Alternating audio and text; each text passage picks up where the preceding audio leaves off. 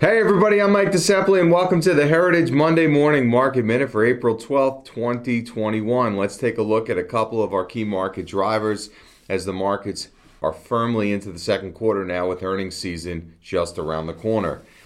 Big news event this week was Fed Chair Jerome Powell was on 60 Minutes last night. Now, the bigger question to me is why does the Federal Reserve Chairman even need an appearance on 60 Minutes? But I think that speaks to how the media frenzy surrounding interest rate and monetary policy has really grown over the last couple years with the Fed's involvement in these markets.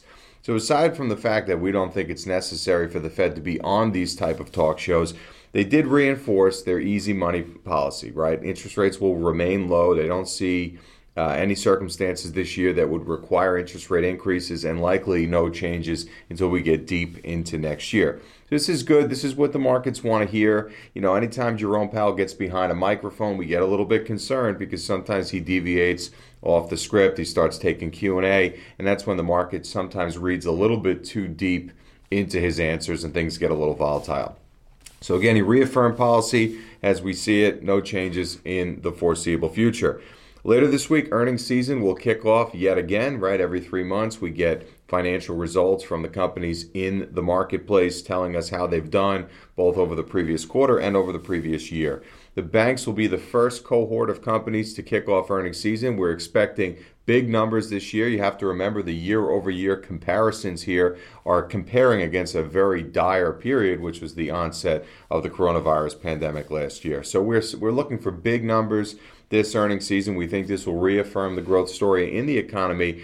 But again, we will be watching very closely to see how the companies that we own fare and what the numbers look like as they report. And again, as far as the 10 year yield, we've spoke about that over the last couple weeks. That was a, lot of media driven narrative about how the 10 year yield was going to come along and kill all of our growth stocks and tech investments.